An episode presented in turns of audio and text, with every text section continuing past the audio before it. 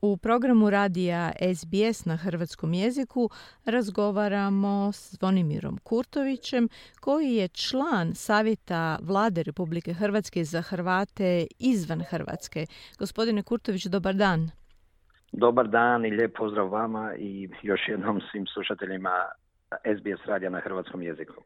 Danas razgovaramo u povodu objavljivanja natječaja koji e, vlada Republike Hrvatske preko svog ureda e, za Hrvate izvan Republike Hrvatske objavljuje dva puta godišnje. Ovo sada je objavljen prvi ovogodišnji natječaj e, kako bi iseljenici i njihove pojedinci i njihove udruge mogli dobiti financijsku potporu za svoje projekte. Možete nam malo više reći o tome? Savjet vlade Republike Hrvatske za Hrvate izvan Republike Hrvatske e, svake godine, kao što znamo, raspisuje natječaj e, za, pomoć i, i potporu e, u cilju promoviranja veza i jačanja suradnje Republike Hrvatske s Hrvatima izvan Republike Hrvatske. U, što se tiče očuvanja i jačanja nacionalnog identiteta, zaštita prava i interesa hrvatskih zajednica, očuvanja hrvatskog jezika, kulturnog stvaralaštva i baštine, te poticanja hrvatskog kulturnog zajedništva, kao i pomoć ugroženim pojedincima, pripadnicima, naravno pripadnicima hrvatskog naroda izvan Republike Hrvatske i ugroženim pojedincima, povratnicima, useljenicima iz hrvatskog iseljeništva i dijaspore.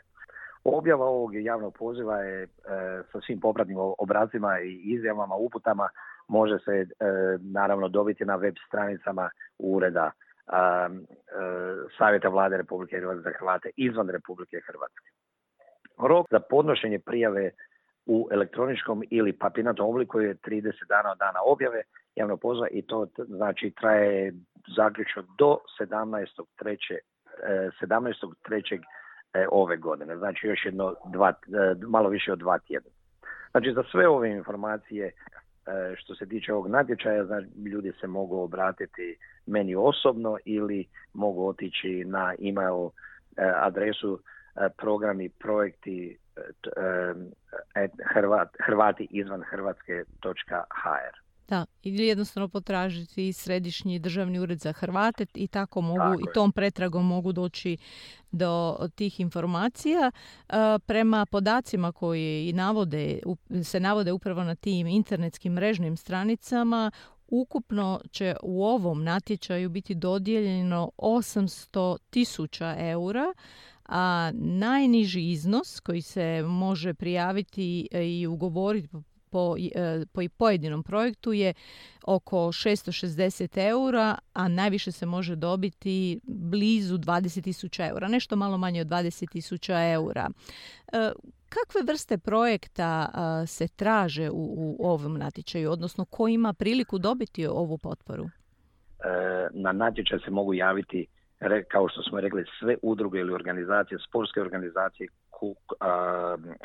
folklor, u cilju, znači sve te koje su neprofitabilne organizacije koje rade u cilju promicanja veza i jačanja suradnje Republike Hrvatske izvan Repu, sa Hrvatima izvan Republike Hrvatske, znači koje se bave očuvanjem i jačanjem nacionalnih interesa, zaštite prava i interesa hrvatskih zajednica, očuvanje hrvatskog jezika i kulturnog stvaralaštva i bat i baštine, te naravno poticanje hrvatskog kulturnog zajedništva kao i organizacije, ali isto kažem kao i, i pomoć ugroženim pojedincima E, pripadnicima hrvatskog naroda izvan Republike Hrvatske.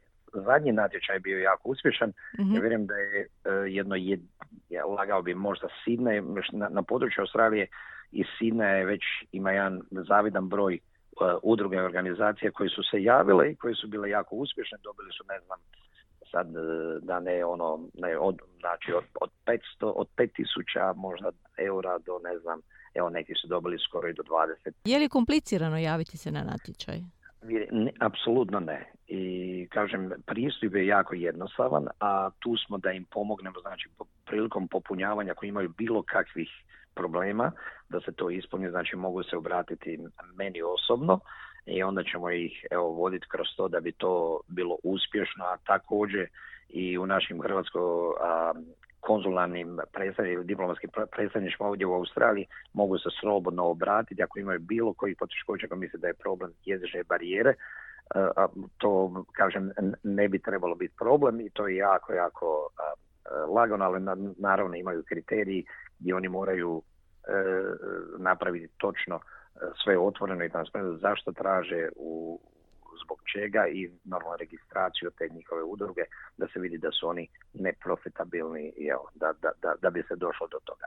Sve naše te udruge i organizacije na području Australije gdje se mogu se javiti u, u, u Petu uh, gospodin Luk Jučević ili u Queenslandu gdje je gospodin Adrian Puljić i ja sam na području ovog dijela do Kambere, znači New South Wales Kambere mogu se obratiti ili otići, na, na, nije teško otići na na website i pogledat što treba da bi znači Hrvatska država, evo kažem ovim putem, moramo im stvarno vlada Republike Hrvatske sa gospodinom Plenkovićem e, i gdje rade i ovim e, suradnja je jako, jako dobra i gdje oni znači se trude i rade evo i preko nas da bi našim ljudima ovdje olakšali i, i, i da bi poticali tu suradnju E, evo i kroz ovaj vid. Ja vjerujem, mislim da je hrvatski proračun u hrvatskom proračunu e, prošlom proračunu e, što se tiče samog savjeta, evo recimo za dijasporu,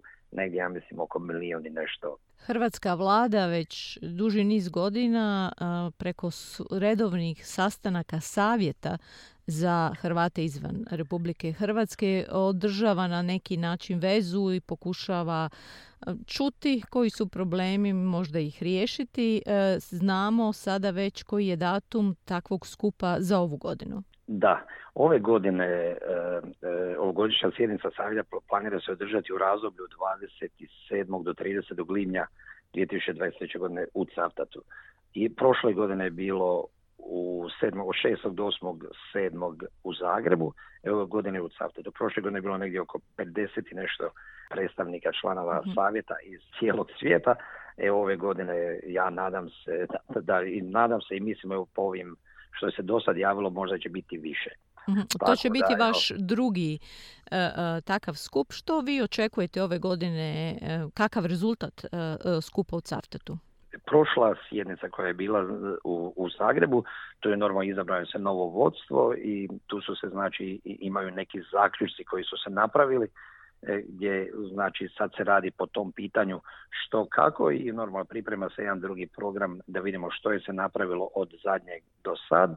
I evo što se nas tiče e, e, u, Hrvatskoj sredništvo dijaspora u europskim i prekooceanskim država to je nama najzanimljivije i gdje je posebna pažnja se treba posvećuje mladim generacijama u hrvatskoj sredništvu znači jačanje njihovog identiteta, povezano s hrvatskom domovinom, uh, podučavanje hrvatskog jezika i, gdje se mi to zalažemo, e, to se treba dodatno snažiti i, i ne znam, mi smo predlagali povećanje broja učitelja hrvatske dopunske nastave, online učenja, seminari, radionice, to obrazovanje i podučavanje hrvatskog jezika u inozemstvu je velika, znamo uh, ko, šta to znači. Promicanje hrvatske kulture je iznimno važno za, za očuvanje hrvatskog identiteta u hrvatskom iseljeništvu kroz znači sportske hrvatske klubove i mi smo ima, kažem ima tu sad ti neki zaključci koji su se donijeli i evo kažem na, na tom sad sljedećemo vidjet ćemo dokle je se došlo, što je se napravilo i pa ćemo onda, onda kažem, ali iz, iz svake države znači ljudi imaju svoje prijedloge kako bi olakšali i kako bi približili Hrvatsku sa normalno sa, sa e, dijasporom. Jeste li vi osobno otvoreni za sugestije i prijedloge? Mogu li vam se ljudi javiti i s takvim e, prijedlozima ako žele e, na neki problem ili na neko pitanje ovaj, skrenuti pozornost? Mogu li vam skontaktirati? Kako, kako ne, kako ne to, to je sigurno bi jako bi bilo dobro došlo i kažem ja sam otvoren za, za sve i sugestije i prijedloge. Mene se nije problem naći, evo imaju uh, moj email ili, ili broj mobitela, znači mogu dobiti kod vas u redakciji ili me kontaktirati osobno, apsolutno, apsolutno. Kažem, uh, dosta je se toga proba pokriti i dosta je toga samo i, zato smo tu evo i kroz sad ove tu naše evo, klubove i kroz naše ove sportske organizacije, recimo na području sad ovdje New South ja kažem ljudima morate i, ima toliko, ima dobrih programa, samo mi smo, možda smo malo pasivni i naši ljudi neće da traži ili ne znaju uopće da to ima. Zato kažem, ja sam otvoren za sve e, prijedloge, za diskusije, za sva bilo koja pitanja, a kažem, e, Savjet vlade Republike Hrvatske za Hrvate izvan Republike Hrvatske stvarno je napravio jedan ogroman napor i ova i sadašnja vlada, hrvatska vlada radi po tom pitanju da bi se to što E, strateški približilo znači Hrvate izvana i Hrvate e, u, u dijaspori.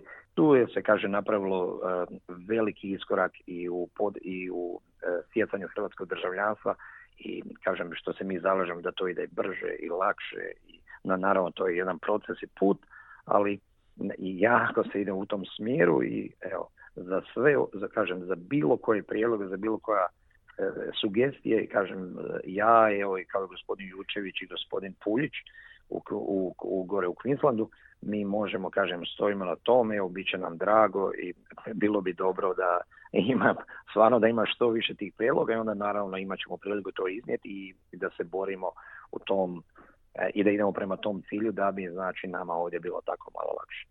Gospodine Kurtović, hvala vam lijepa. Hvala i vama. Doviđenja.